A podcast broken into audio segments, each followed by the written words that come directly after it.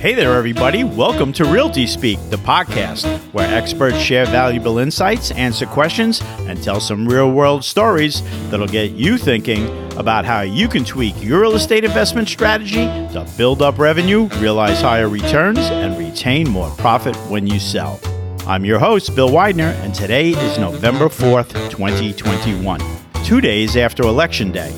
And I have to say that while planning this episode a few weeks back, we did not realize that we would have something more to talk about than we thought, which is that voters in St. Paul, Minnesota approved one of the nation's most aggressive rent stabilization measures, which caps rent increases at 3%, regardless of inflation or the age of the building. What else are we discussing today? Stay tuned for everything from the constitutional challenge to rent control in New York and so much more. In the studio with me is Nativ Winiarski named partner at Kucker, Marino, Winiarski, and Bittens. Nativ has been a past guest on Realty Speaks episode 27, Consequences of Overregulation of Property Rights, and episode 34, The Pandemic Eviction Moratorium. Today, Nativ is my co host and helping me do a deep dive from an attorney's perspective into our topics with guests Craig Gambardella, real estate management attorney and partner at Nativ's firm, and Jim Burling joining us on the phone from California, and he is an attorney and the VP of Legal Affairs at the Pacific Legal Foundation, which is a nonprofit legal organization that defends Americans' liberties when threatened by government overreach and abuse. Jim will share some landmark wins in California that can certainly help with the existing challenges to that government overreach with regard to your property rights as owners of investment real estate. Gentlemen, thanks for being here today from me and the Realty Speak audience. Wonderful to be here, Bill. Really looking forward to this. Thanks, Bill. Great to be here. Hey, Bill. Thanks for inviting me to speak about my favorite topic rent control, property rights, and real estate. Guys, I'm glad to have all three of you. And I say that we just get right into it because this is going to be one considerable discussion. Jim, I want to ask you the first question, and then I'm going to defer to Nativ as my co host to help me out a little bit. What is rent control and how did it ever happen? So, rent control in America is a rather old thing. It dates back to, we all know about the stories about the First World War, but I want to take you back a little further in history. And this is a case that came out of the Chicago waterfront, very corrupt Chicago waterfront in the 19th century. Now, the grain elevators were those places where grain was stored after the railroads brought it up from the farmers. And the farmers were increasingly upset because they weren't being paid nearly enough, they thought, by the grain elevators and the railroads. And the railroads and the grain elevators had this corrupt monopolistic system together that they were supposedly underpaying the farmers. So the Illinois, because there were a lot of farmers who voted in the state and they had formed these granges they got together and they had rent control or price controls put on the grain elevators so the grain elevators would be forced to pay the farmers more and the farmers would pay less for the storage prices. And that went to the Supreme Court. It was alleged that this is a violation of the contract rights and the property rights of the people who owned the grain elevators. One justice, Justice Field, was pretty upset about this and he had a warning. He said, look, if we're going to allow this kind of price control, the next thing is what are we going to have? Rent control in residential apartments? He put it this way according to the doctrine announced, the legislature may fix the rent of all tenements or apartments used by residents without reference to the cost of their erection. And he thought that was absurd, ridiculous, and it couldn't happen. But of course, his worst nightmare came true after the First World War when in Washington, D.C., for example, you had a lot of workers coming in for the war effort. And in New York City, after the war, a lot of people coming back from the war said, hey, New York City is a cool, fun place. There's a lot of jobs here, a lot of economic opportunity, and I don't want to work on Maggie's farm no more. I want to stay in New York. And as a result, there's a housing shortage. So both Washington, D.C. and New York passed rent control measures these are temporary measures to take control during the wartime, uh, and they eventually expired. Uh, in Washington, the Supreme Court said no to an extension past the war and said, look, the reason for this is gone. In New York, it uh, kind of went away. There was a housing shortage for a while, but when that went away, rents were reimposed and people built lots and lots of apartments because they could make money on them again. And so rent control seemed to be dead until World War II, when we had another so-called housing emergency and there was wage and prices controls put on for the war emergency. And, and this time, although parts of it went away, once New Yorkers got a taste of rent control, they, they never gave up their appetite. And so now we have uh, rent stabilization, which is a kinder and gentler form of rent control in New York. Uh, but also, this is spread across the country. California has rent control in various cities, and there's a statewide mandate now. Oregon just adopted rent control, 7% annual increase, plus a factor for inflation. Uh, and as you alluded to earlier in the show, St. Paul just passed their own rent control measures, being one of the most drastic in the country, 3% cap, no consideration for any kind of inflation. And as we're facing higher and higher inflation these days, uh, this is really going, the rubber's going to hit the road very soon where people in St. Paul are going to be making less and less money on their rental property. Now you combine these laws, these rent stabilization or rent control laws, calling them what you will, on top of laws that forbid you to get rid of tenants, cannot move back into your apartments, you cannot abrogate leases, Sometimes you cannot get rid of a tenant for much of any cause, no less good cause. So all these things combine to make it economically more and more difficult to own rental housing. So that's in a nutshell what rent control is, where it came from, and where it is going today. Jim, this is Nativ. What can you tell us about the economic impact of rent control and regulation in terms of creating and or depressing housing? And is there any any consensus on that impact? Economists disagree on almost everything except one thing. A survey a few years ago of economists across the political spectrum, 98% of them agreed that rent control does nothing to improve the supply of housing. If anything, it's only a short-term beta effect. But there is another economist called Assar Lindbeck who wrote that next to bombing, rent control is the most destructive thing in cities. And so there's a book put out actually a few years ago by the Fraser Institute.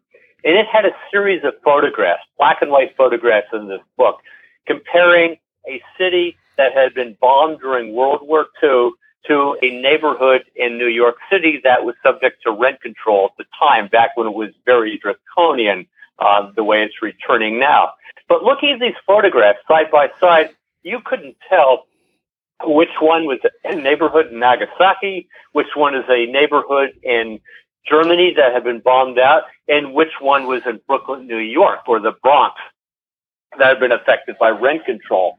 And so the economic impact of rent control is universally acknowledged by economists with minor lefty exemptions here and there uh, but they're very minor. I said 98% agree that rent control does only limit the supply of housing, which of course, if you limit any commodity, the price will go up. I mean, this is just cause and effect. So if you have a city with lots of rent control, anything that isn't touched by rent control is going to have a very high price and people will not have enough places to live in that city will begin to deteriorate, not be replaced, and people will have to move out into the outlying suburbs or in different cities because it's become too expensive to live there in the first place. What are the shades of the different variations of rent control regulation throughout the country? And how does New York rent regulations compare to the rest of the country? Yeah, so different cities and different parts of the country and different states have all their own unique regimes. And some of them could be fairly mild, such as Oregon's new one, a 7% cap on annual increases plus CPI. And, and, you know, I should say incidentally, when you have a rent control scheme and a cap, most landlords are going to go for the cap every year in and year out because if they don't, they'll fall farther behind and they won't be able to catch up if there are significant expenses that they have to have. And most rent control regimes across the country allow for recovery of investments for improvements. Say you need a new air conditioning system, you need a new roof, that kind of thing. There are ways of going to the various rent boards and getting recoupment for those for the expenses that are incurred. Now, in California, for example, there different cities have different regimes for rent control, and they have different regimes for mobile home rent control. And some of these are rather draconian, where you only get a percentage of the of the consumer price index rather than a fixed percentage plus a an assessment for uh, the inflation rate. Uh, now, New York City is quite unique, and it has one regime for older units, and it has another regime for newer units. And for a while, since 1969, New York had this rent stabilization idea. And that was, as I said earlier, a kinder and gentler form of rent control that was supposed to take into account the costs that uh, landlords would have. It took into account the fact when the rents got high enough for wealthy tenants that the rent controls could be eased and backed off and eliminated. But not leaving well enough alone, the legislature in 2019 drastically amended the New York City rent control provisions and to make them much more draconian, I would say in some cases punitive. And now it's very difficult to recoup the costs of improvements that are made to an apartment building, even necessary improvements. You're, you're very limited in what you can get back in return for that. And it's spread over a very long period of years decades. Talk about amortization for tax purposes. It's you know, usually seven years for equipment. Well, these are just spread over for a much longer period of time. There are very severe penalties for overcharging. The statute of limitations has been cut way back, so you go further back in time for some of these things. So there's very little certainty that a landlord has. Did he do the right thing or not in a particular case? So the 2019 amendments really were designed, I think, to stick it to the landlords to make it very difficult for them to basically make a fair living from uh, rental properties. And this has an special impact on the small mom and pops that are not highly capitalized, that are simply having some apartments or one building or two buildings or something of that nature. Uh, so it's, it's going to be very difficult going forward. And my fear is that this aggressive type of rent control that we now see again in New York and that we see in places like St. Paul are going to lead to the hollowing out of some of the cities and gutting the buildings. And it's going to create a series of con- adverse consequences that may or may not have been intended, but are certainly going to happen. Jim, this is Bill, and that was an incredible explanation of what has happened, what has happened, and uh, Nativ's questions. And you mentioned the 2019 changes to the New York rent laws, and that was the Housing Stability and Tenant Protection Act, June of 2019. Now, I think a lot of people are under the impression that, you know, that was a new law, but that really was an amendment to the existing law. Like you said, the existing law was kinder and gentler. I mean, it wasn't ideal, but you still had the opportunity to increase rents. Now you really just don't. So what's happening, to speak to what you just said, is that the unintended consequence of this is that some apartments just can't be re-rented. I mean, they've been occupied for you know 40 years 35 years 50 years whatever it is and to renovate those apartments and make them livable is just too expensive and you can't re- recoup the cost. So what that does is it decreases the inventory of available rentals that would be an affordable rental. If the rent laws was the way they were before 2019, that would still be an affordable rental. The the other thing is is that the market rate tenants that are paying market rate, they have to subsidize the low rents or the zero rents on these other units and there's a shortage there too. So what happens is there's a unnatural increase in rents, especially now. If you look in the newspapers, the New York newspapers, they talk about how all these people got these deals during the pandemic because a lot of people fled the city and there was a very high vacancy rate. And so people were getting apartment deals that just had not been available previously for years, maybe decades. And now those rents are going up 10%, 15%, 20%, in some cases 30, 40% when the lease renews. And those are all coming to renewal now because here we are in 2021. Those pandemic deals were pretty much the summer of 2020 through maybe January of 2021. And those people either have to pay or move. Like you said, somewhere else that's not as convenient as being here in New York City. And a lot of people are coming back to New York City. So that's increasing the demand for these apartments. And part of this is the legislature comes up with these laws. One now is good cause eviction, and that will cap rent increases on market rate apartments, just like the St. Paul law that just passed. And so property owners have to increase the rents because, like you said, you have to get the max now because if it's going to be limited later on, what are you going to do? So you got to get the most that you can possibly get now. So we can certainly understand a landlord's perspective there. And all of this is because of draconian rent laws. So what do we do? Let, let's talk about the case Chip and others against the city of New York and others, and also the two cases that you won in California. And also, do you think that the rent control passing in St. Paul is going to increase awareness and have a positive impact on the challenge? Or do you think that it's going to contribute to the idea of, oh, yeah, this is happening and it happened there and now it's happening here and now it can happen somewhere else? And we end up even going more further back than we already are. I am the eternal optimist. And when I see something as bad as what passed in St. Paul, and I look at what's happening in New York City, I think that eventually the progressives who are pushing these things are going to find that they bit off more than they can chew. So you look at the CHIP lawsuit, for example. This is a lawsuit brought by an organization of landlords in New York City, and they brought it in federal court challenging the 2019 amendments plus some aspects of what have been around for a while. And they're arguing, among other things, that these regulations simply go too far and are a regulatory taking of the property. Now, before the 2019 amendments, and I had some discussions about this lawsuit before filed, I said, you know, this this is going to be really, really tough one to win.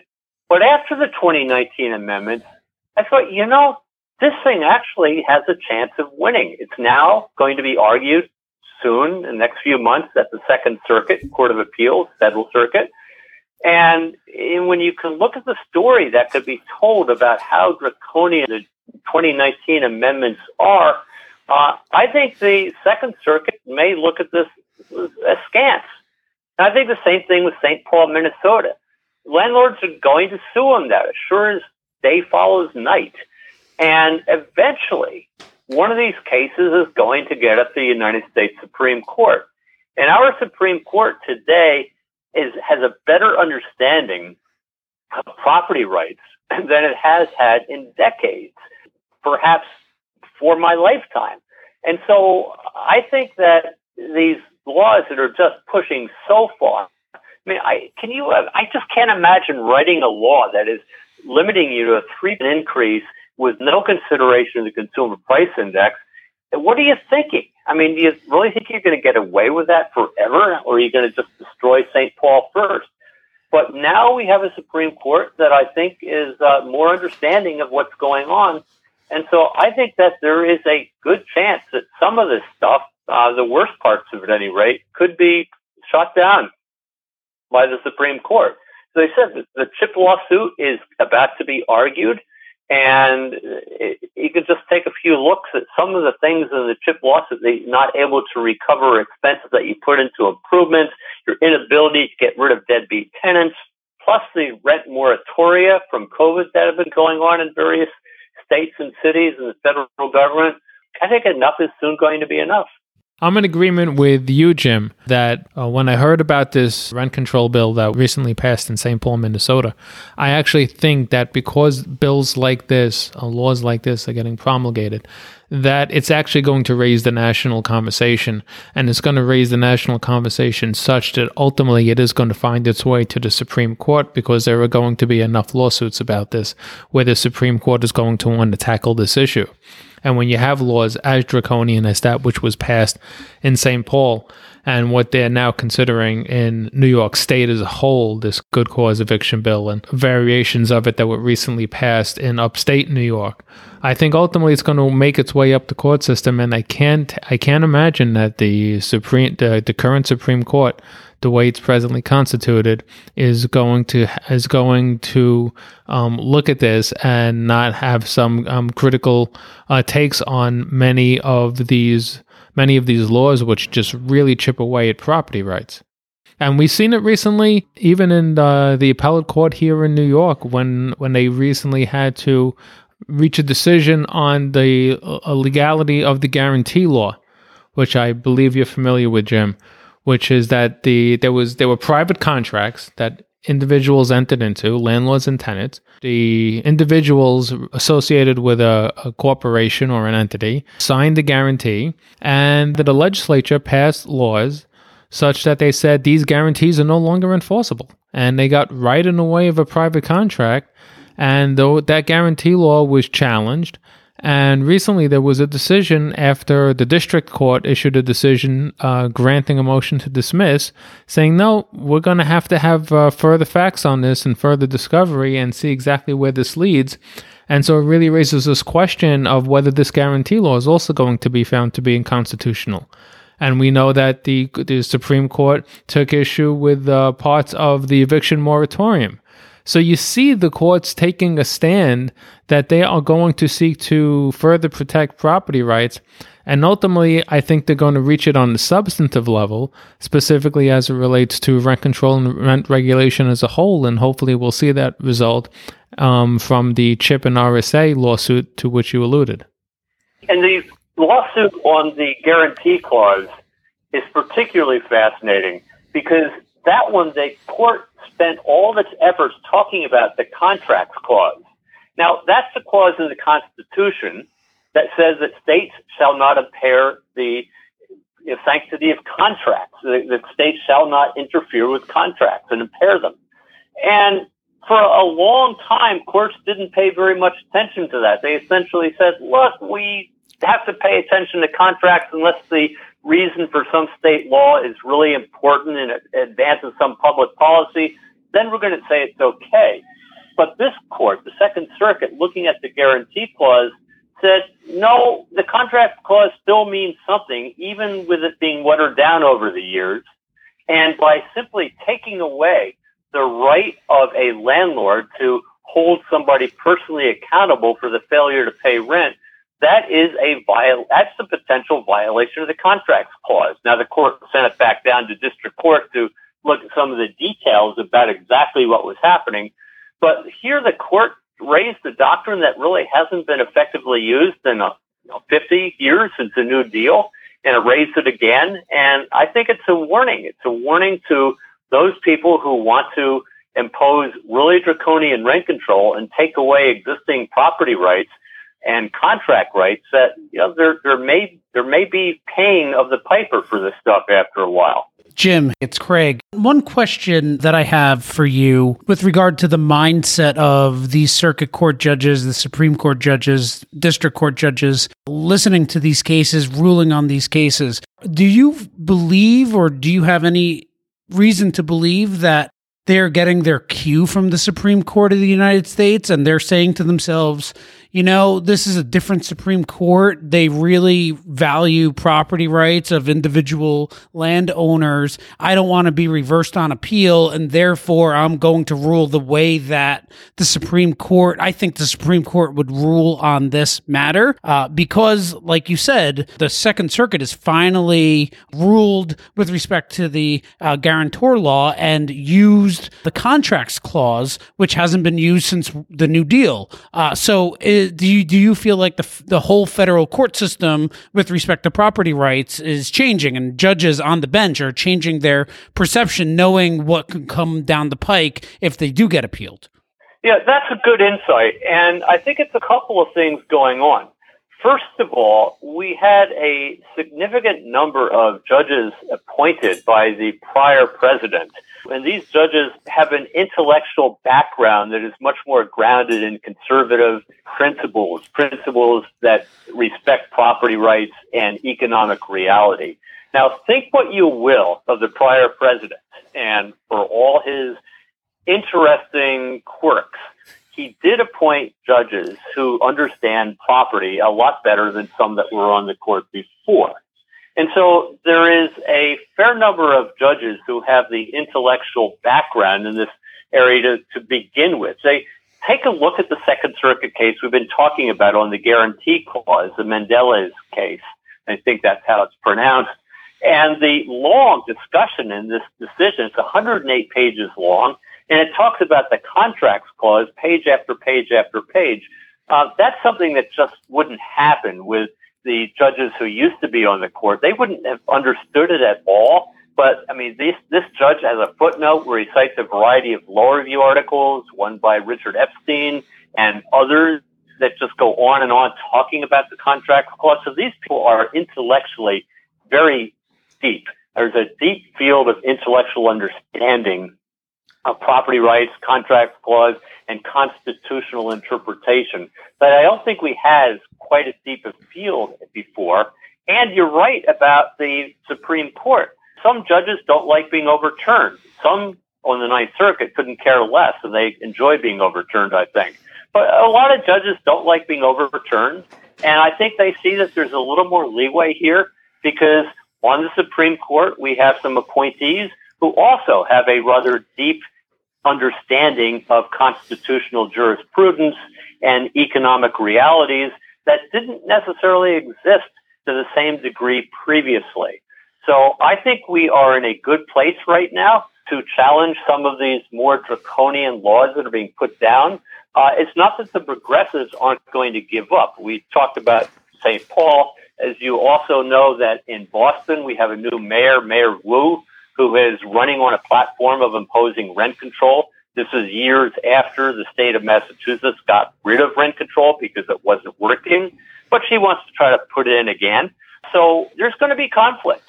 But I think that the courts now are in a, a very good place as far as understanding the consequences of some of these more um, absurd and draconian rent control provisions. I have some things that I'm curious about. Any one of you could maybe help me with this. So whoever wants to go, let just go ahead and do it.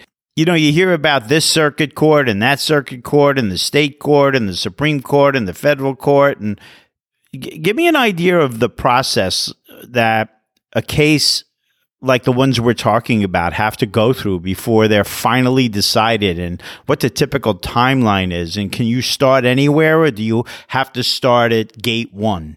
Yeah i'll, take this because we've had a had a dozen cases at the supreme court over the years. So you begin by filing in a trial court and this could either be a state trial court or a federal trial court. Which one?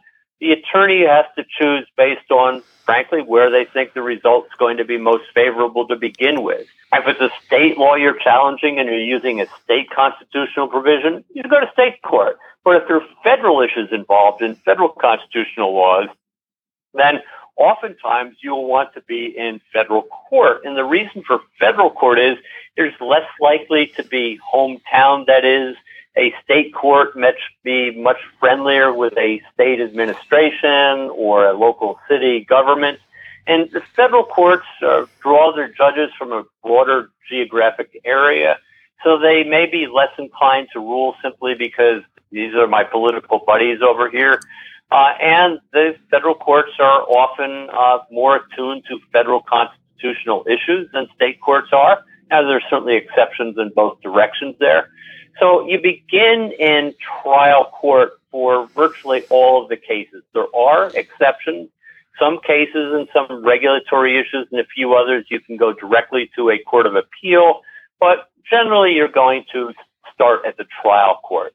If you're in federal trial court, step two would be to a federal court of appeals. That would be the Second Circuit if you're in New York.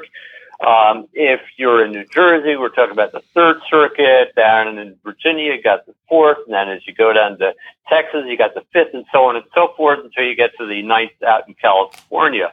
If you're in a state court, you go next to the State Court of Appeals, and uh, that can be called different things. In most states, it's called your Court of Appeal, but in New York, your lower court is called the Supreme Court, and your highest appeal court is the Court of Appeals.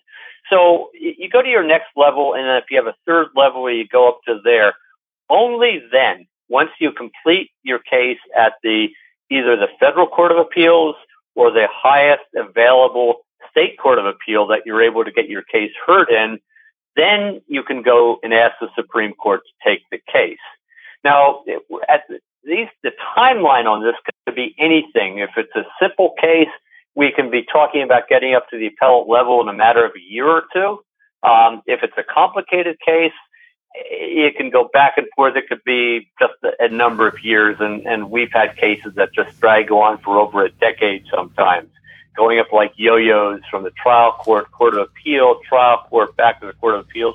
But eventually, the case may present significant enough federal issues dealing with federal law or the federal constitution that you ask the United States Supreme Court to take the case. The loser in a particular case, either from state or federal appeal courts, will ask the Supreme Court to take it. And they take about roughly 2% of the cases that they hear.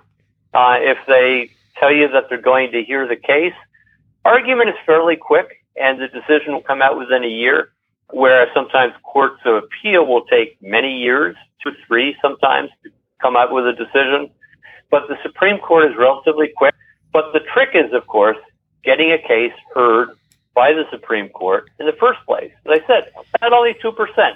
Um, now, that, of course, includes appeals written by prisoners in the back of envelopes. Uh, but attorneys that are uh, cases where the litigants are represented by attorneys who have some experience in the Supreme Court, uh, they have a higher percentage, get up to 5% some attorneys, even 10%, the ones that are really good and knowledgeable and expensive.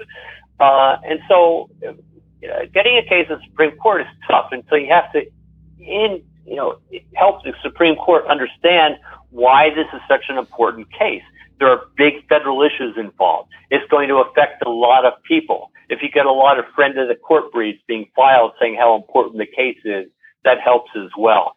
Because simply because you lose a case at a court of appeals doesn't mean the Supreme Court's going to take it. Um, and they, they turn down a vast majority of them. If the Supreme Court does take it and you lose, then you're done? That's generally the end of the road on that issue. Um, it could be that it depends also partly why you lose on. Sometimes you lose on procedural grounds. The thing wasn't brought properly it wasn't brought in the right place at the right time, whatever.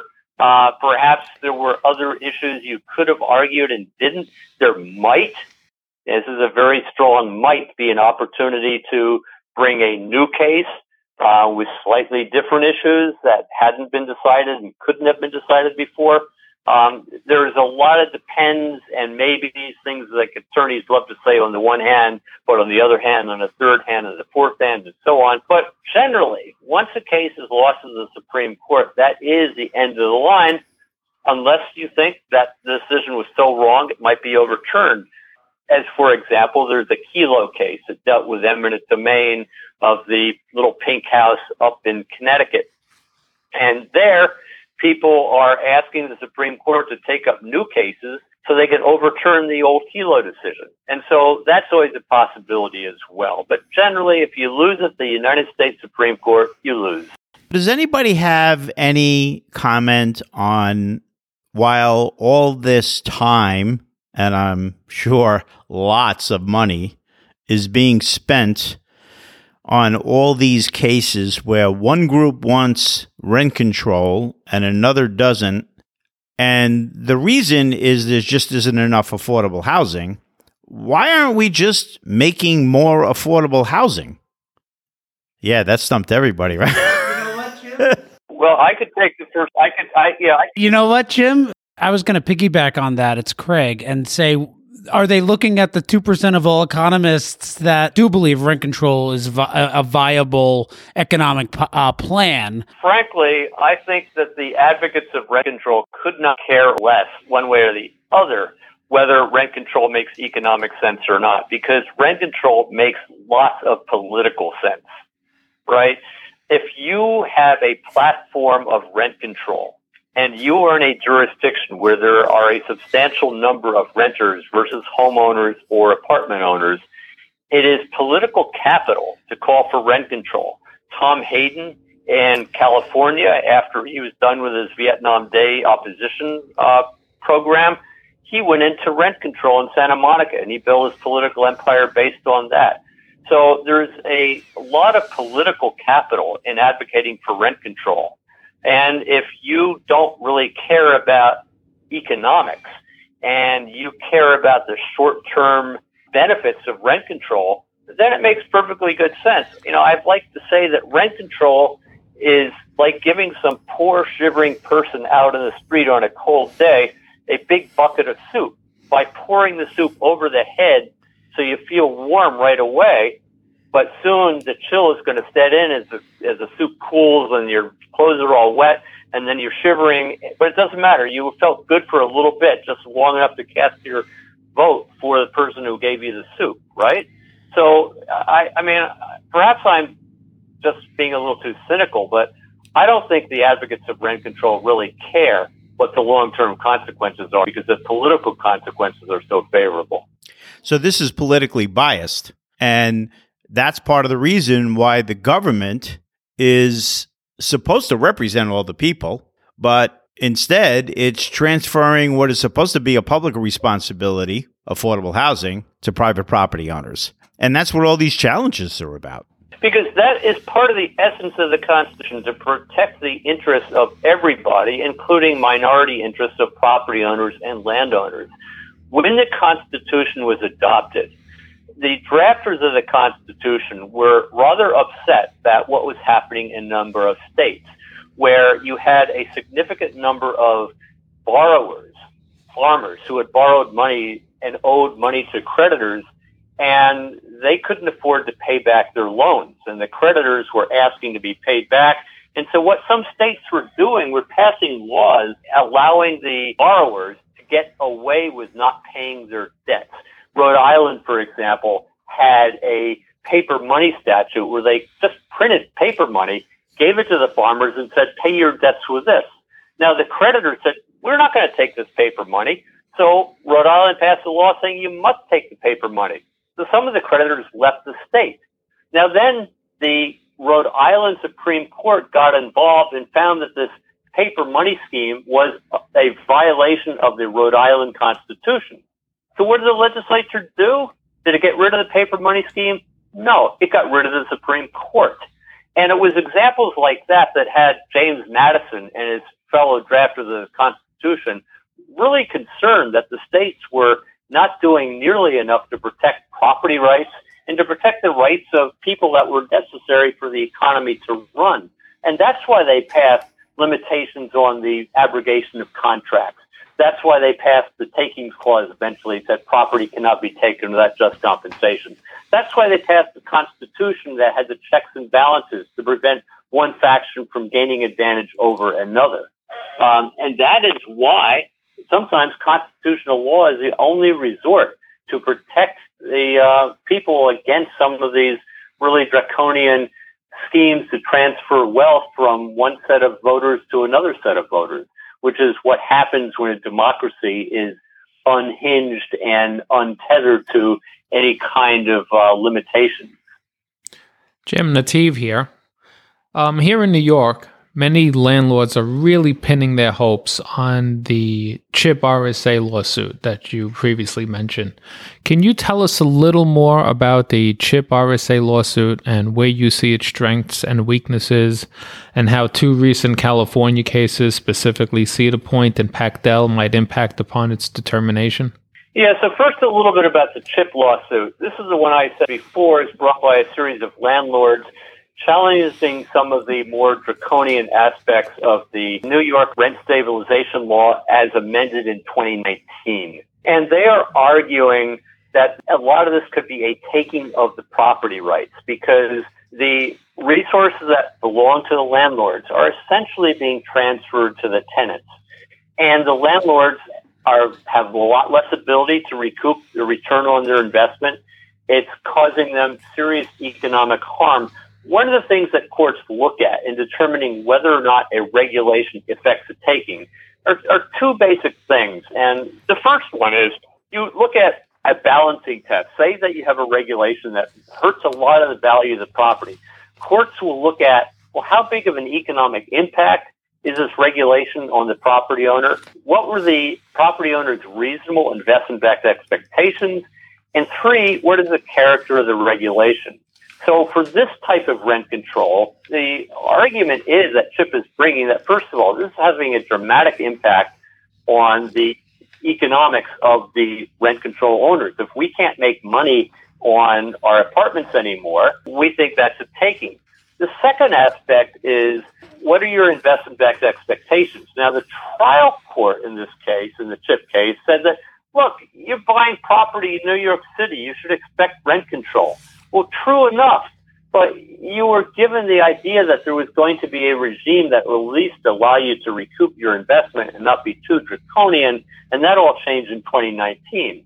So that's the argument there. And the third aspect is the character of the government regulation. And then it comes down to, is this really a regulation that is trying to advance the public interest? Or is this a robbing Peter to pay Paul because Paul has more votes than Peter sort of regulation? So those are coming up. The second time you can see a taking that the courts will look at is it's called a physical invasion out taking, where somebody comes onto your property and you can't remove them. That could be a physical invasion. Now, there's a classic case out of New York City where a, an apartment owner named Mrs. Loretto was rather upset about the cable television cables and boxes that were being put onto her apartment building, and she couldn't keep them off because of a law in New York City. So she sued, said that's a taking. And the court said, yeah, no matter how minor the actual impact is, anytime your property is physically invaded, it's a taking and you're entitled to something for that. Now, in the end, Mrs. Loretto only got a dollar in return. The argument was that these things added value to our apartment, if anything. But in any event, the court has this rule that any kind of physical invasion is taking. So now, fast forward the two decisions that came from the Supreme Court out of California cases that we had uh, earlier this year. First, the Cedar Point case. Now, in California, in 1976, a law was passed saying that if you are a union organizer from the United Farm Workers or similar union, you have a right to go on to farm property, a packing house property, or any kind of agricultural operation. You have the right to go onto that property and advocate for unionization. And you can do that for three hours a day, 120 days a year. So in 1976, the California Supreme Court said, that's okay. It's not a taking. Now, we looked at that since then and said, you know, a lot has changed at the Supreme Court with regard to takings doctrine. And a lot has changed with regard to the membership of the Supreme Court. We think it's time to take another run at this in federal courts. So we sued on behalf of a, a couple of owners. Uh, we had a uh, gentleman who owns a strawberry packing plant uh, which is in Northern California, which essentially takes those little tiny strawberries and packs them for the larger strawberry operations, the same ones that ends up in the nurseries that you see in the spring. And he was busily going along with his workers about 5 a.m. on an October morning in 2015. And when he had dozens of union organizers barge onto the property with bullhorns interfering with the operations encouraging everybody there to join the union, to go on strike, and to leave the building. And he was outraged. And he was told by his attorneys there's nothing he could do about that. And uh, he eventually contacted us, and we sued on his behalf. And we had argued eventually to the Supreme Court that this was a physical invasion of his property. And it was a taking of his property. It was essentially a taking of an easement an easement that would have otherwise allowed people onto the property for these three hours a day, 120 days a year. Now, the Ninth Circuit didn't agree. Ninth Circuit said, nah, it's not taking of the property because look, he still has the property for the other days of the year, the 240 days a year that the unions can't go onto it. And he has the property for all those 120 days for 21 hours. Uh, so what's the big deal? And the Supreme Court agreed with us that it was a big deal. It says this is a physical invasion of the property and it is a taking. And it doesn't really matter how severe the economic impact is. A landowner has a right to keep people off of his or her property should the landowner decide to do that. It's one thing. You can invite people onto your property, for example, if you want them to rent it or if you want them to buy things in your store. But otherwise, you have a right to keep people off of your property.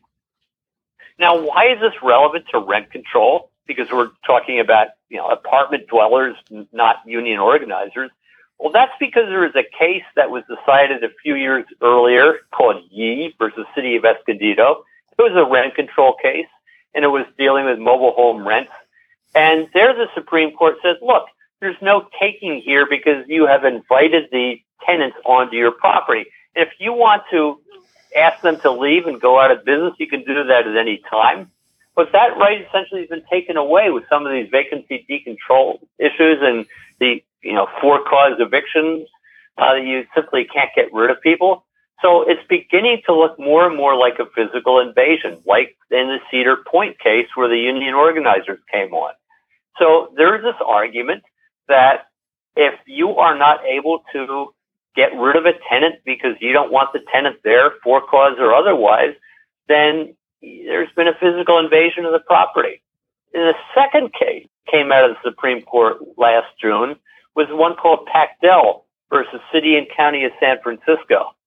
And here is a case where the Pakdels bought an apartment in an apartment building in San Francisco, tenants in common. And a tenancy in common kind of archaic, but there's still areas that this occurs where everybody buys the apartment building together and they own the common areas, but they have the right to use their own particular apartments. And when Pakdels bought the property, there was an understanding they were going to try to convert it into condominium ownership at some point in time. Mr. Pakdel had a job in the Midwest. Plan was to buy this apartment now and eventually come back to San Francisco and retire in the apartment that he bought. Now, San Francisco made it very difficult to convert properties from tenancy in common into condominium ownership. In fact, there's a lottery for that. And very few people would win in the lottery year in and year out. So the Pakdels thought that's never really going to happen. We'll own it as tenancy in common, not a big deal. But then San Francisco changed the rules of the game. They said, we're going to allow you to convert your tenancy in common into a condominium ownership. Well, that's just what the people who own this tenancy in common wanted. However, there was a catch.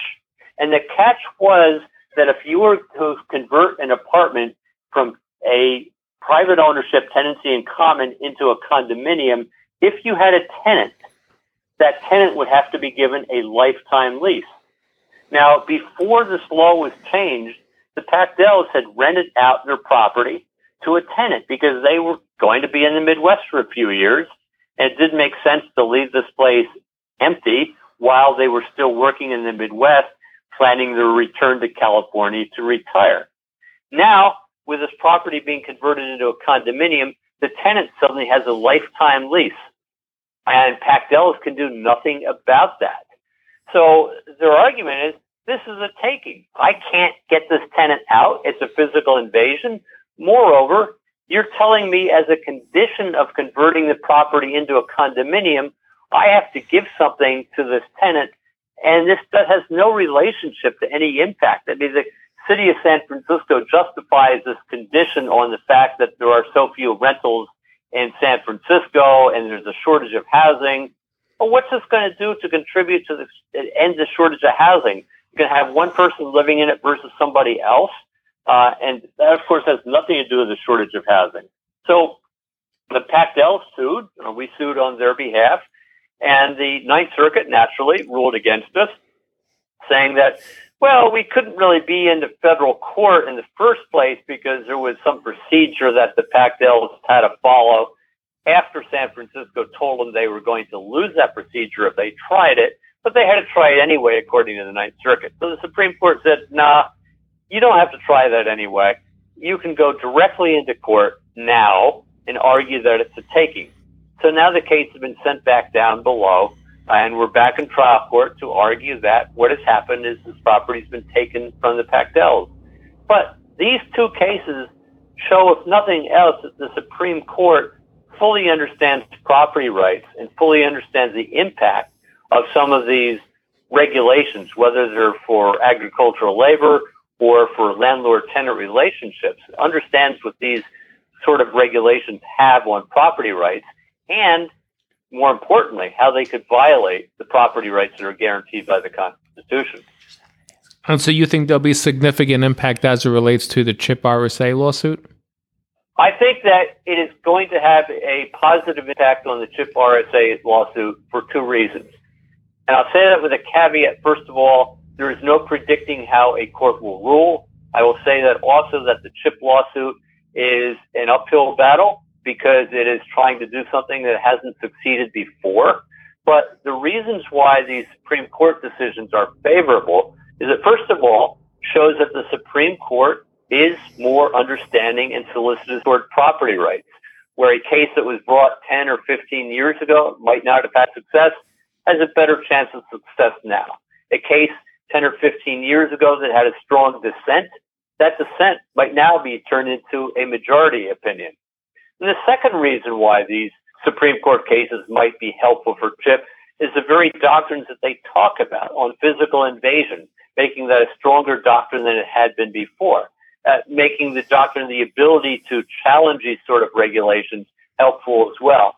The trial court in the CHIP case found some procedural flaws that were uh, allegedly fatal to the CHIP plaintiffs bringing their lawsuit, whether this regulation had actually been applied or whether it was a facial, that is, every time it's applied, uh, in, in, invalid or unconstitutional. So these procedural hurdles are not too dissimilar to the ones that the Pakdels faced when they were challenging their ordinance in San Francisco. And the court saw through those procedural problems. And for that reason, the Second Circuit might see that the procedural problems that the trial court found in the CHIP case are, are procedural problems that should not be fatal to bringing the case forward. As I said, we can't predict what a court's ever going to do. That would be a fool's errand. But I think I am more optimistic now, certainly in the wake of those two decisions, than I was before. And you mentioned facial challenge and you mentioned as applied challenge. Can you just give us a little more background as to the distinction between the two? Whether the CHIP RSA lawsuit has a better chance of surviving a facial challenge or an as applied challenge? Yeah, so as applied challenge generally looks at how a regulation is applied to a particular instance, say a particular landlord who is not able to raise rent by a particular amount. And the landlord can argue that that in and of itself is unconstitutional. It's a much narrower challenge in some ways, although a favorable victory could have broad implications. And it's an easier one to bring if you have a particular case that's brought in a particular way. Now, a facial challenge will argue that the very wording of the regulation, here the amendments to the Rent Stabilization Act, uh, the very wording of the regulation shows that it is unconstitutional and certainly virtually all or at least a great number of cases. Some courts say it has to be every single instance that you can think of, but the general consensus is it has to be shown to be unconstitutional in a great majority of the cases where it could possibly be brought. So the difficulty there is if a court can think of some instances where a regulation could be applied in a constitutional manner, then it is not necessarily susceptible to a facial challenge. And so facial challenges on a regulation are often more difficult to bring because there always might be some situations where a landlord, for example, could get a rent increase if he or she applies for it, where uh, the costs of operating the building are reasonable enough so he doesn't need to have a rent increase. So it's not really a taking when that regulation is applied to this case. If there are enough instances like that, a facial challenge becomes more difficult. So in the chip lawsuits, we had two sets of plaintiffs, one that had an as applied challenge and one that was primarily based on a facial challenge. And the trial court thought, well, you know, we don't have enough facts to support an as applied challenge. And two, there could always be exceptions to the facial challenge. There always could be exceptions where it could be applied in a constitutional way. So even if you had the facts, it's not enough. So they've kind of lost it on both grounds.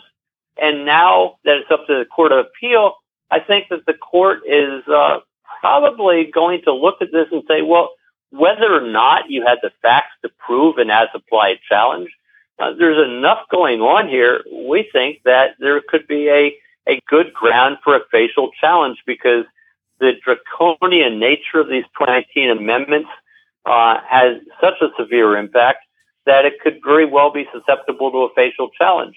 But as I said, this is tough. There was a Supreme Court case a number of years ago deal, dealing with a coal mining company in Pennsylvania where the court said that, you know, a facial battle, a facial takings claim is an uphill battle uh, because it's so difficult to win these. And that was dealing with how much coal you had to leave in the ground and that kind of thing. And so we know a facial challenge is difficult, but uh, sometimes that's the only kind you can bring. So we will see what the Second Circuit does. Jim, it's uh, Craig again. I have one more question for you with respect to the as applied and, and facial challenges to the to the rent laws. Chip and RSA sued the city and the state with respect to rent stabilization from 1974 and they said that is unconstitutional. Right. And then they waited until the 2019 rent laws were were passed, and then they added that to their claims. Is that at all fatal, or would you characterize that as possibly fatal to their to their lawsuit, or you, do you believe that the courts are going to sort of bifurcate their claim and say, you know what, 2019 was a little wonky, and maybe that, as applied or facially, is unconstitutional, but we'll keep the rent stabilization regime as it was prior to 2019. Could that happen? That could happen that way. Uh, again, it's so hard to predict what's going to happen in the future, but the original rent stabilization law had been around for a long time and has survived a number of challenges. Now, Chip thought that they had some new arguments based on developments at the Supreme Court in cases dealing with takings of raisins of, of all things. Um, and they thought they had some arguments that could you know, modernize the challenges that, that had failed in the past. And they originally conceived this case as bringing it against the original Rent Stabilization Act. I think the state kind of handed them a little bit of a gift with the 2019 amendments, in fact that it showed how much worse this thing was. Uh, now, if the court wants to split the baby, it might. It might throw out the whole thing. Uh, it just might focus on 2019. So I, I don't know uh, exactly what the court's going to do, but it, it certainly makes the case more interesting. And the 2019 amendments, I think, laid bare the motivations behind some of this rent control. And I think the uh, the courts may find that uh, the 2019 amendments are enough to bring down everything together. That's what I would hope, but it's pretty hard to say right now because we uh, we haven't had the oral argument yet, and we haven't heard what the kind of questions the justices have. When is going to be the oral argument? I was told it might be in January. My understanding as well that it was going to be January 2022. Jim, in April of 2020, there was a decision from the New York Court of Appeals entitled uh, Regina Metro versus New York State Division of Housing and Community Renewal. It was actually four cases decided in one. I argued one of those cases. And among other things, it it ruled that the retroactive application of HESPA, which was the June 2019 uh, rent regulation laws, was found to be unconstitutional and violative of due process. How do you think that portends, and how do you think that will that will that will impact Chip RSA lawsuit, if at all?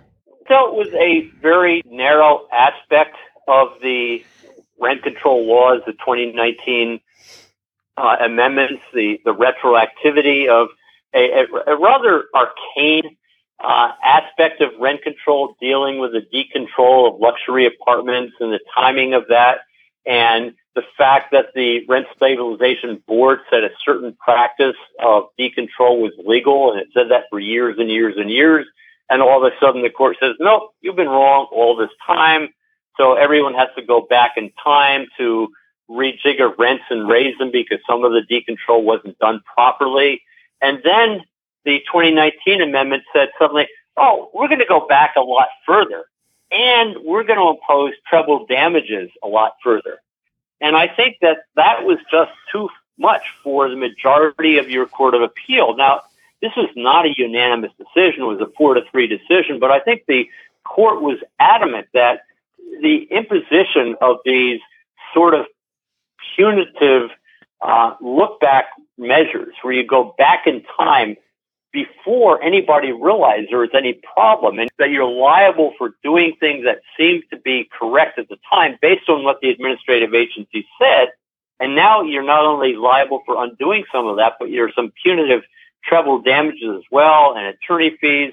I think the court thought that was biting off more than they can chew.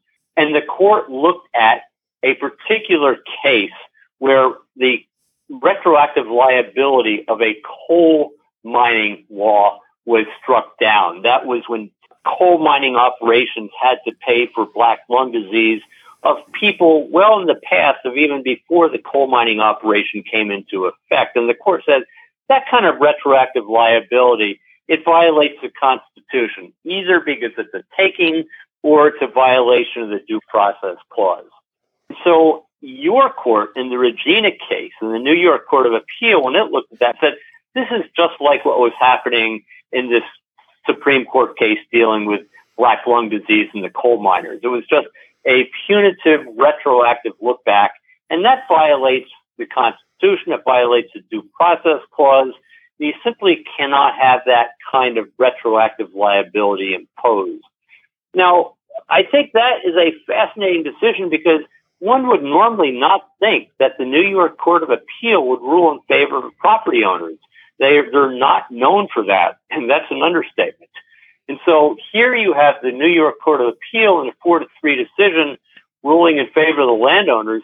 Um, that's pretty remarkable in itself. And it's especially remarkable if you look at the dissenting judges, where they say this is a throwback to the bad old days of 1905 when the workers had no rights whatsoever and the Supreme Court was striking down workers' rights in this case called Lochner. And that was a terrible old time. And now we're returning to that.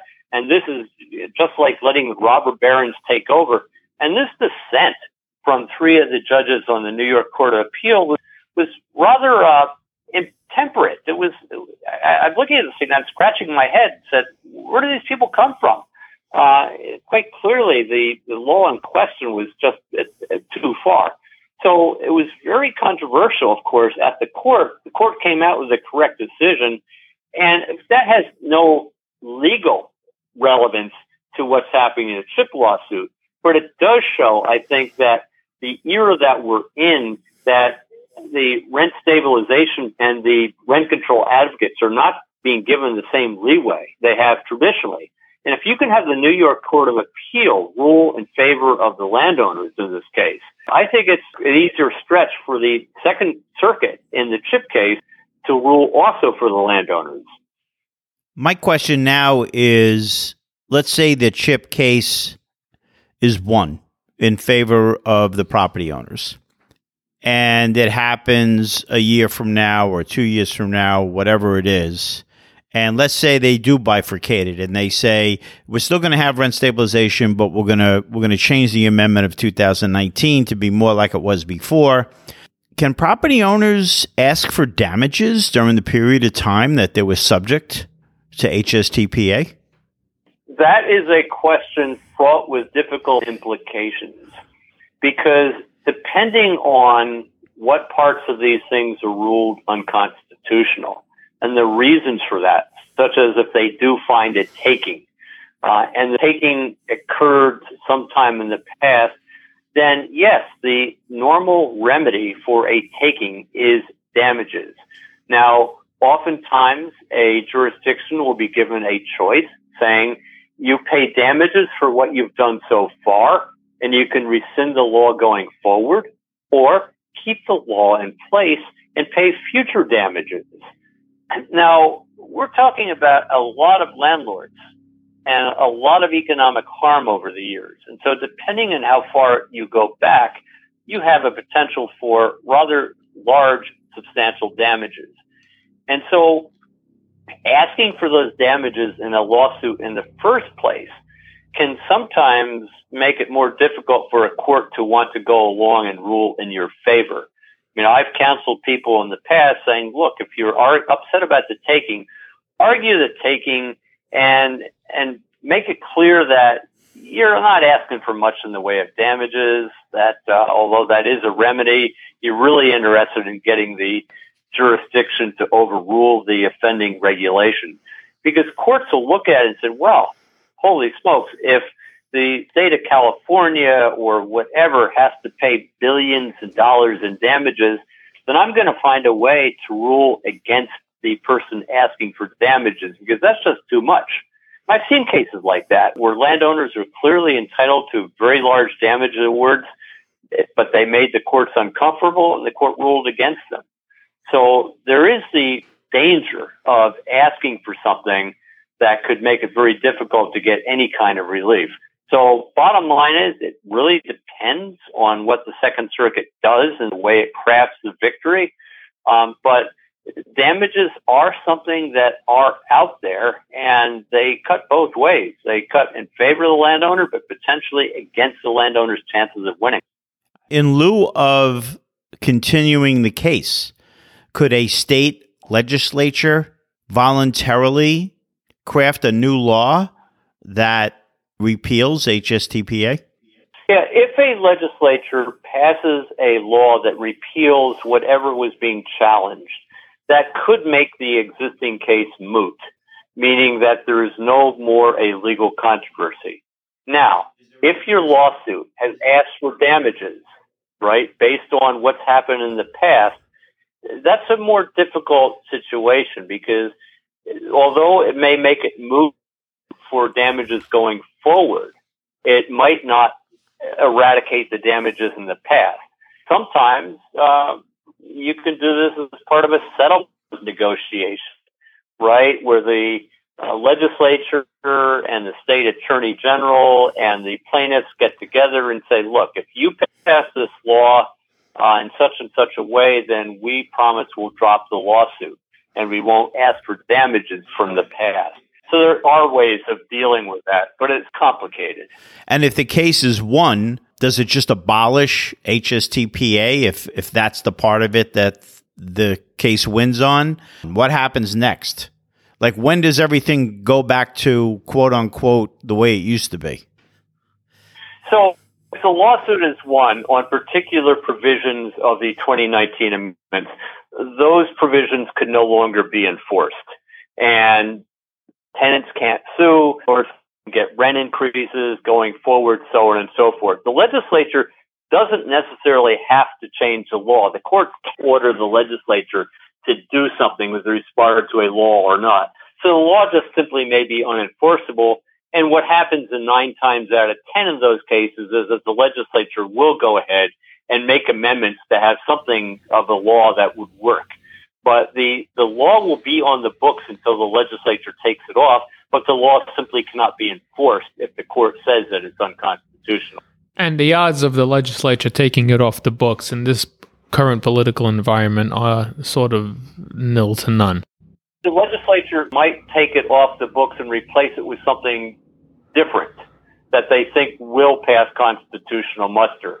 Uh, that's different enough that it looks like it's done in good faith and not simply done to thwart what the court said, um, but has some of the same impact. So the legislature can thread this needle in different ways.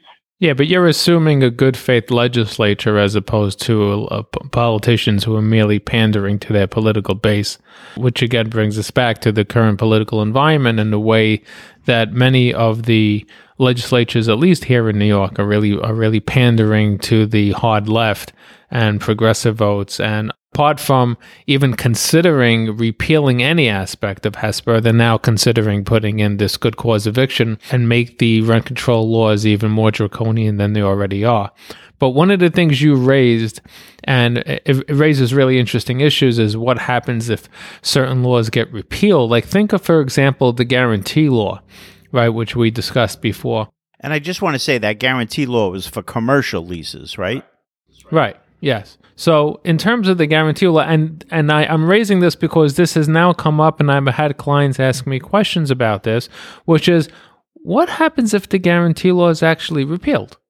Meaning, can I then go sue these tenants for the period in time in which the guarantee law was in effect? And the trouble I see with that is I can't imagine how a court's going to look at this when you have a tenant who acted upon the guarantee law, who surrendered space based upon the law then in effect at the, at the time. And if the court was to then say, well, you know what, we're repealing it because it's unconstitutional, and now that tenant who surrendered space based upon the existence of that guarantee law is going to be on the hook for the remaining balance of the payments on the lease that's going to raise some real difficult issue, uh, questions and issues for the court, and I, I, I can't see how it's going to resolve those issues. Those those are going to be rather weighty issues, and if those weighty issues exist as it concerns the guarantee law, it's going to exist tenfold should HSTPA be repealed or, or modified to any extent. What's your take on that? It does raise a very thorny issue as to what happens when the abrogation of the guarantee clause by the legislature is found to be unconstitutional. Can you go against those tenants who had relied upon it?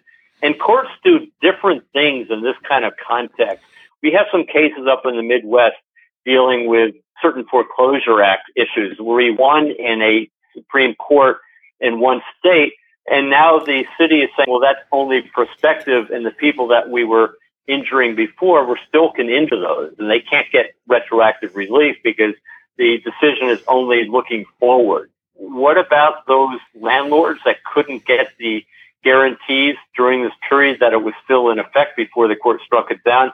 That's a really thorny issue, and how your New York courts deal with that, I could not hazard a guess. Right. Agreed. We're talking about a lot of different topics and some of the moving parts of all this stuff. I hope that what it is that we're saying, you know, people listen to this and actually be more motivated because of the information that we've shared to stick with it. You know, I think that there's also the reality of events. And the reality of events, specific, uh, especially as it concerns New York real estate, is that you have housing conditions such that they're falling apart because landlords are no longer interested in upkeeping their apart- in, in the apartments because they can't get any value or value added uh, to to the units due to the fact that their increases are so limited. You have families in New York in the New York real estate community who have been invested in New York real estate for te- for decades, multi generational families, and they're leaving. And you have the people who just spoke up just two days ago and said, you know what, we see what's going on, and this is clearly not the direction that we want to take it. So, you know, what, what, what I see is people are starting to open their eyes and say, you know, these laws that were passed that were ostensibly supposed to be in favor of the populace have only had a detrimental and negative effect and the opposite effect. And we need to change directions. And hopefully, conversations like this will um, will will will sw- will will tend to change the direction of the legislature and the laws that are being put in effect, such that they'll ultimately help housing. You know, Bill asked a question before to which we all landed silent. Hey, why don't we just invest more in affordable housing and make it easier for developers to to build housing? And none of us had the answer to what should be a rather simple question and I don't know. You know, I, and I and I and I sat here um, silent because I couldn't think of the answer to a really rather simple question of well, why aren't we just building more housing? Oh, oh, actually, I had a very long explanation of that, uh, but I just didn't know where to begin. So that's why I had the long pause. And, and I just tell you, for background purposes, I finished writing a book on property rights and the housing crisis. And so uh, there are a lot of reasons, at least here in California, why we don't build adequate housing. Uh, one of them is zoning is so ridiculous, permitting is so ridiculous, conditions that are imposed on building homes, everything from new solar roofs to $100,000 in impact fees per unit that you have to build. Uh, the neighbors are able to stop any project in suit and lawsuits for years and years. It's nearly impossible to build any kind of housing, market rate or otherwise. And then you talk about affordable housing. Well, you can't build housing that's affordable in California because it costs so darn much with all these things combined. Well, that's the answer I was about to launch into, but I think in how do I be, where do I begin on that one? Well, you have the same issue here in New York, right? Especially with eh, eh, then the cost of development and the cost of building is just so high, and the price of acquisitions and everything else. And so, what the city tried to do to some extent is provide these tax abatements, where the taxes on the properties would be abated to some extent, and when the, and and here, even in New York State, they want to get rid of those tax abatements, but yet impose affordable housing uh, impose affordable housing regulations. So again, the landlord has absolutely no incentive to build and there's no profit margin upon which to build. And so, you know, it, it again begs the question: Why don't why do, why don't the legislatures legislators just let the market be? And and instead of imposing these zoning restrictions um, and and all these other regulations, allow allow landlords to build and develop housing. But I guess it doesn't fit with their with their political leanings and and the the message they want to get out to their political base. And it's just looking at things at a very short term outlook, and it ultimately uh, has you know a substantial impact upon the ability of this city to provide housing to its citizens, unfortunately. Quick little break here, Realty Speak fans. Please do not touch that skip button because if you do, you'll miss the opportunity to be part of the movement, create a common sense housing policy that works well for all the stakeholders. Check the show notes for a link to the three organizations in New York City that advocate for common sense housing policy CHIP, RSA, and SPONY, and they oppose good cause eviction on behalf of all property owners and tenants. On that page, look for instructions on how to add yourself to the email list of each of these organizations. I promise you that you will always be in the know when you read the updates you will receive from CHIP, RSA, and SPONY. Also, in the show notes will be a link to the Good Cause Eviction Bill blog on my website, and there you can learn more about the bill. There will also be a link to this episode that you can share with the people that really need to hear it the governor of New York, Kathy Hochul, and your New York State senators and assembly members. And even though this is state legislation, if you live in New York City, the city council member of your city council district should have this information as well, especially if they are on the Committee on Housing and Buildings. To see who represents you in New York City, Google Who Represents Me NYC and follow the prompts for the results. And remember that you can contact the appropriate state lawmaker and city council member for the district in which you live, work, own a business, or own real estate. Imagine if all our elected officials received hundreds or even thousands or more requests to stop placing the burden of affordable housing on private property owners and tenants, and instead were asked to craft common sense housing policy that transfers that burden to where it should be government. If you don't speak up, if you don't get loud, if you don't engage and be part of the movement to create a common sense housing policy that works well for all the stakeholders, then nothing, nothing will change. Now back to the show. Enjoy this part of the episode on good cause eviction and then get to work, participate, and get loud. So at this point, guys, I want to begin to wind down. And Nativ, you're going to tell us about good cause eviction. State legislature goes into session in January 2022. That's correct. And that's when this will be on the table again, and people seem to feel that it might pass. There's a lot of concern about whether it will pass or whether certain uh, variations of it will pass. We've seen bills pass in other counties of New York. And so there is concern that there will be this statewide application of good cause eviction, especially in, on the heels of what just passed in St. Paul, Minnesota. And the, the, the well, what they're contemplating passing here is very similar to what was passed there, which was that um, there's going to be a cap on all rent increases of 3%. Uh, it's also might be tied to CPI of 1.5%. And this will apply to all market rate units. Right. So if, so if you have a cap at 3% on all market rate units and the cost of operating the unit increases 10%, why is this a good thing? And of course, I'm being facetious.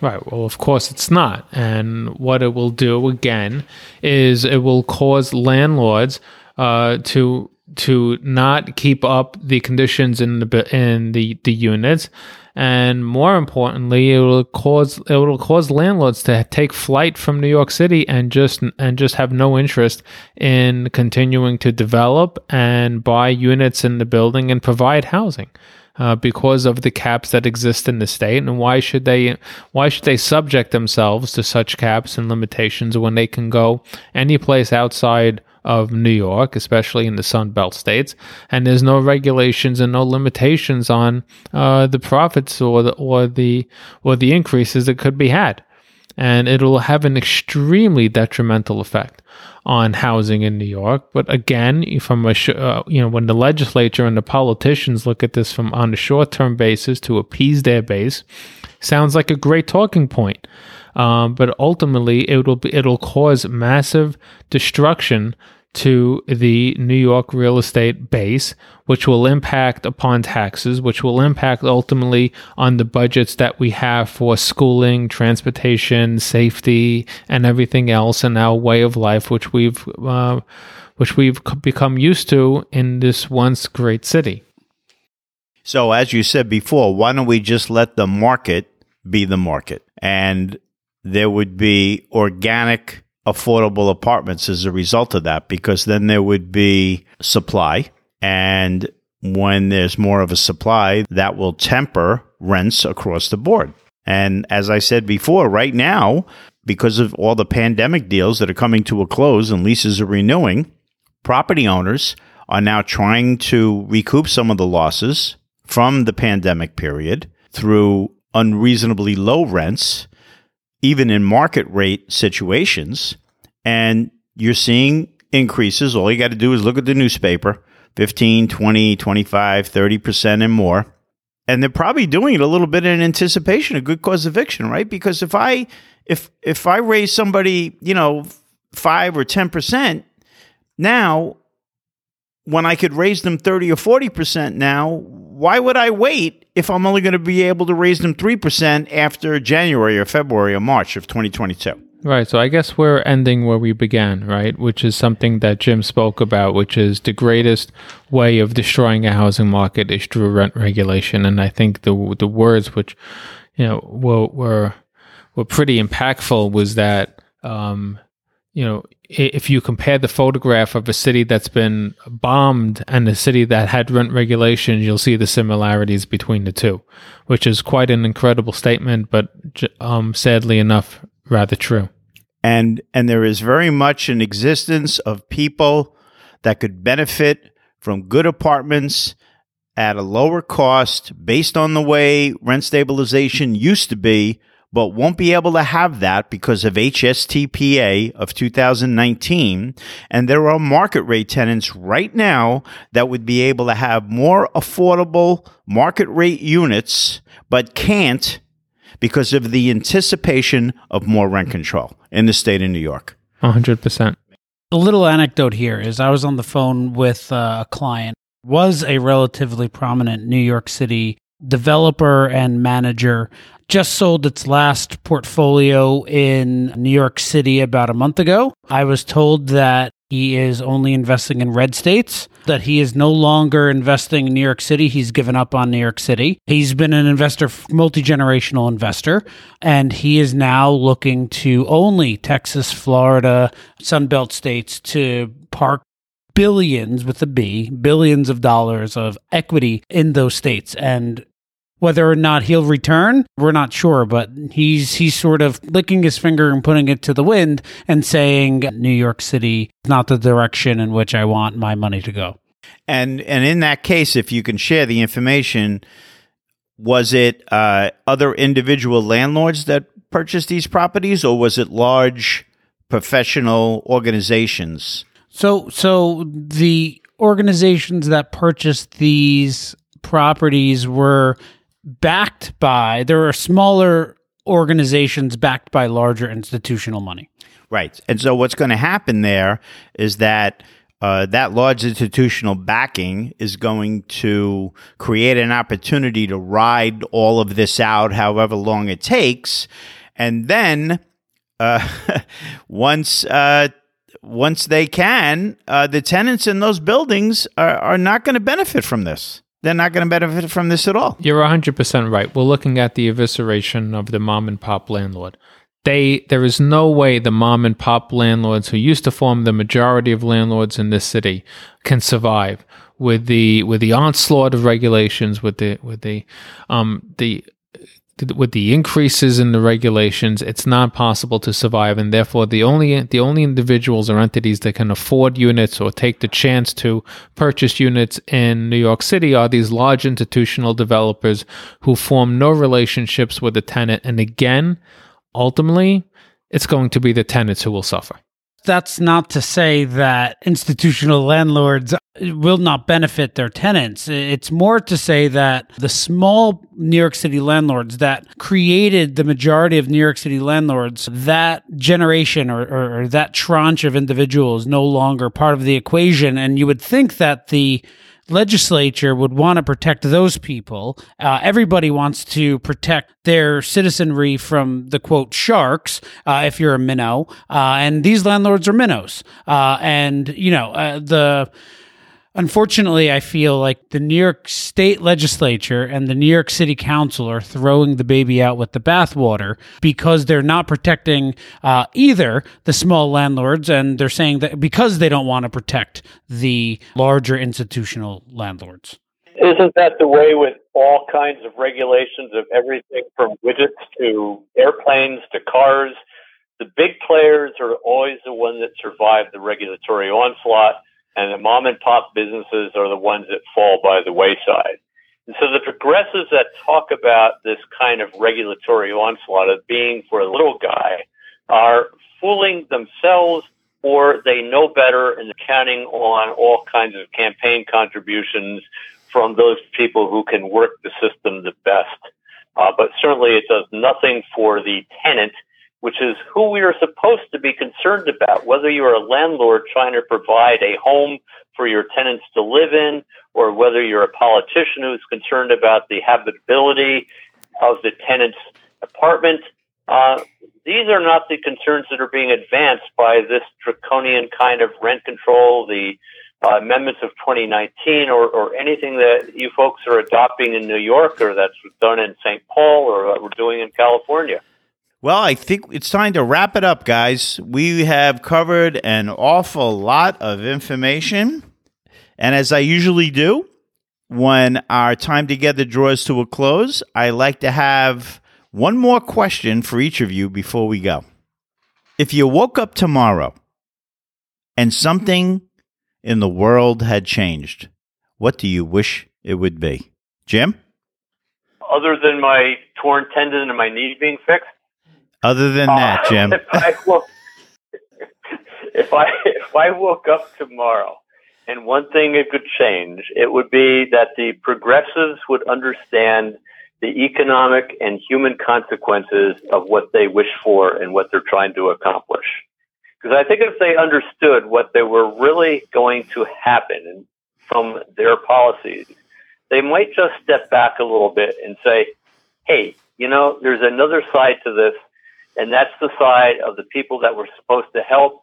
and the side of all those business people, whether they're landlords or small business operators that also need to survive as well. And, and maybe we can have some of these less drastic command and control regulations. Thank you, Jim. Craig? What I hope first and foremost is that politicians put their personal interest aside and think first and foremost about the public interest. And Nativ? Well, if I can change anything in the world, I would hope for peace and prosperity to all. But if we're going to uh, limit it to the topics we spoke about today, I would say that I would hope for the magnified uh, repeat of what happened two days ago, which is we see the replacement of socialist politicians and policies with policies that actually speak to the actual needs and aspirations of its citizens of its citizenry and we put in place politicians who understand the, the, the real life needs of the people of the city of New York to bring it back uh, to where it used to be. And instead of the downfall that I've literally witnessed with my own eyes for the past four years. Thanks, Nativ. Jim, Craig, Nativ, that was marvelous. And I'm sure the Realty Speak listeners concur with me that they got a lot of great information today. If they want to get in touch with any of you, please share how they can do that. Nativ? You can reach me at nwiniarski at kuckermarino or .com or you can reach me at the firm's uh, phone number 212-869-5030. Craig? Your listeners can reach me at cgambardella at kuckermarino.com. That's C G A M B A R D E L L A at K U C K E R M A R I N O.com. And Jim? If your listeners go to our website, pacificlegal.org, they can learn all about our cases. They can hit on the staff link to see how to contact me directly at pacificlegal.org. And all of our property rights cases are described there. So I, I recommend your uh, listeners go and look at the website. It's entertaining and it's uh, informative, and you can reach me that way or uh, just learn more about Pacific Legal Foundation. And Jim, I second that. I've been to your website, and it is very entertaining. And we just revamped the website about two days ago, so it's a brand new website, all kinds of graphics, and uh, much more in the way of video. So it's, uh, I think it's uh, getting to be highly entertaining to watch. It's certainly uh, worth a little bit of time when you're not texting or uh, doing YouTube as you're traveling down the highway. And listeners, that'll be in the show notes so that if you're driving right now, you didn't have to write all that down. You just go to the show notes and I'll have all the contact information that Nativ, Craig, and Jim just shared with us. Thank you, Nativ, for host. Thank you, Nativ, for co-hosting today, and thank you, Craig and Jim, for joining as guests. Thank you, Bill. It was a real pleasure to be here, and I hope we provided good information for the audience. Thank you, Bill. Thanks for having me. It was a blast. Hey, thanks for having me on the show, Bill. It's been a lot of fun. Thank you. Well, there you have it. Everyone, thank you for listening. I look forward to you joining me for the next episode of Realty Speak, the podcast. Please subscribe. You can do so on the website.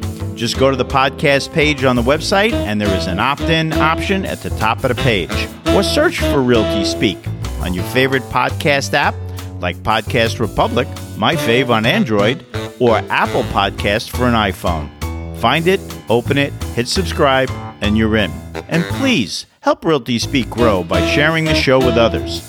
From the website player, just click share and choose your preferred social media platform. And of course, if you'd like to talk about purchasing, selling, or financing investment real estate, access past episodes, or just chat, you can contact me directly via the website at billweidner.com. That's B I L L W E I D N E R dot com. And remember, it's not about us, but how we help you make the bottom line rise. Until next time.